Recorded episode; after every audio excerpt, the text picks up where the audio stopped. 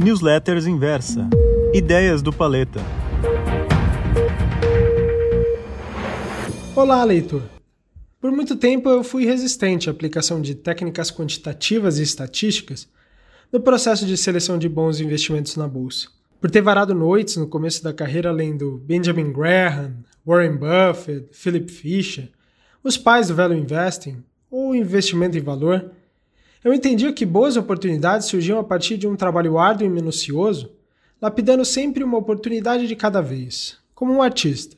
Era como se toda boa obra fosse precedida por uma silenciosa e imaculada tela em branco.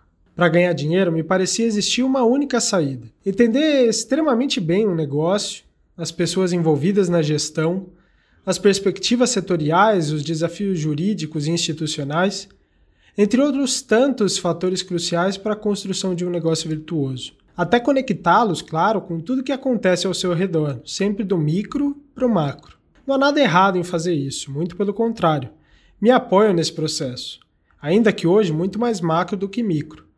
E conheço muita gente boa no mercado que faz bastante dinheiro gastando sola de sapato. O ponto é que por muito tempo ignorei a aplicação da tecnologia em favor da sistematização do que Ray Dalio, o fundador da gestora norte-americana Bridgewater, brilhantemente chamou de princípios. Não evite a dor, busque-a. Dalio percebeu, pelas dores do tempo, que a melhor forma de obter bons resultados, não só na bolsa, mas na vida, era anotar cada um dos seus movimentos decisórios, como movimentos de um grande xadrez. A sacada é que, ao mapear os princípios e compará-los com eventos passados, é possível ter uma boa noção e uma noção mais precisa do que realmente pode acontecer adiante. Evitando ser técnico aqui, eu vou dar um exemplo simples. Imagine que um ambulante vende mercadorias na porta do metrô todos os dias. Em dias de sol, ele leva um carrinho de picolé. Em dias de chuva, leva capas de proteção. Fazendo isso por muitos anos, ele acorda cedo, ouve a previsão do tempo no rádio, olha para o céu e toma sua decisão. Nesse sistema de tomada de decisão, o seu tempo de experiência é fundamental para obter o melhor resultado, você concorda? Saber exatamente quanto levar de cada para maximizar os seus lucros não é trivial.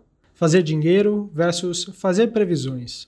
Se esse ambulante tivesse anotado criteriosamente cada um dos seus movimentos, logo no começo da sua carreira, poderia ter melhorado muito as suas chances, diminuindo a dependência e frustração com as falhas previsões do tempo. Poderia ter feito simples anotações diárias como essa. Abre aspas. A previsão para o dia é de sol, com 10% de chance de chover. O céu está limpo. Levei 90% de mercadoria em picolé e 10% em capa de chuva. No meio da tarde, as pessoas apareceram aos montes, mas o céu se escondeu. Vendi só metade dos picolés e nenhuma capa. Isso é mapear princípios. Quando acontece tal coisa, eu faço X. Quando o inverso acontece, faço Y. E espero um resultado Z, por exemplo. E por aí vai. Depois de alguns meses, ele conseguiria sentar e entender os reflexos de cada movimento tornando suas decisões muito mais precisas do que basear-se estritamente em previsões. E como escreveu Ray Dalio em 1987, abre aspas, para falar a verdade, previsões não têm muito valor. E a maioria das pessoas que as fazem não ganham muito dinheiro no mercado financeiro.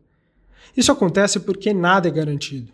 Quando alguém analisa todas as probabilidades que afetam o futuro em busca de uma previsão, acaba tendo como resultado uma ampla gama de possibilidades afetadas por outras variáveis, não um resultado altamente provável. E ele continua. Em outras palavras, em vez de prever mudanças no ambiente econômico, mudar posições e antecipação a elas, captamos essas mudanças enquanto estão ocorrendo e movimentamos o nosso dinheiro para mantê-lo investido nos mercados com melhor desempenho nesse ambiente. Fecha aspas.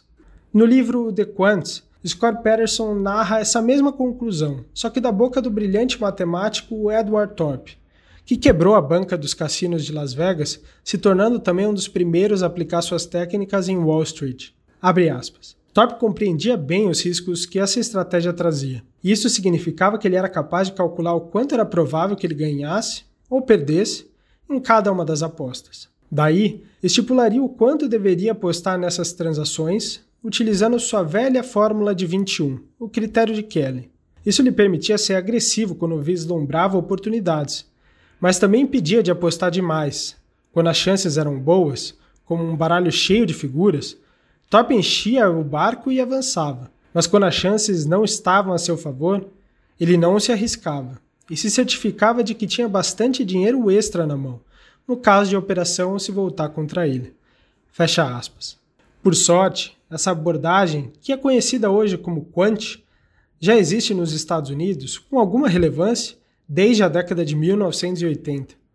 Isso significa que temos muito ambulantes de cabelo branco para facilitar o caminho das pedras, nos dando acesso a valiosos princípios que podem ser aplicados e adaptados para a nossa realidade. No Brasil, esse é um assunto novo ainda, mas que deve crescer exponencialmente nos próximos anos. Meu colega Leonardo Pontes, um dos maiores conhecedores do assunto no Brasil, está trabalhando um projeto fantástico que dará acesso a todo o potencial dessa indústria para investidores comuns. Junto ao Antônio Giannini, ele já escreveu o melhor e-book em português sobre Quantic, que está disponível na newsletter em texto, e também no próximo dia 7 de outubro lançará oficialmente uma série especial sobre o assunto que está sensacional, imperdível. Esse projeto já tem chamado a atenção de grandes referências da indústria financeira e eu me sinto aqui na obrigação de compartilhar com você que me acompanha por aqui. Estou acompanhando de perto essas gravações e eu posso te garantir aqui que está espetacular. De longe, é o melhor conteúdo já feito sobre análise quant no Brasil, por isso eu não quero que você perca essa oportunidade. Para se inscrever é só acessar a newsletter em texto. Ah, e não deixe de escrever para ideias.inversa.com.br dizendo o que achou da newsletter de hoje. Um abraço e até a próxima!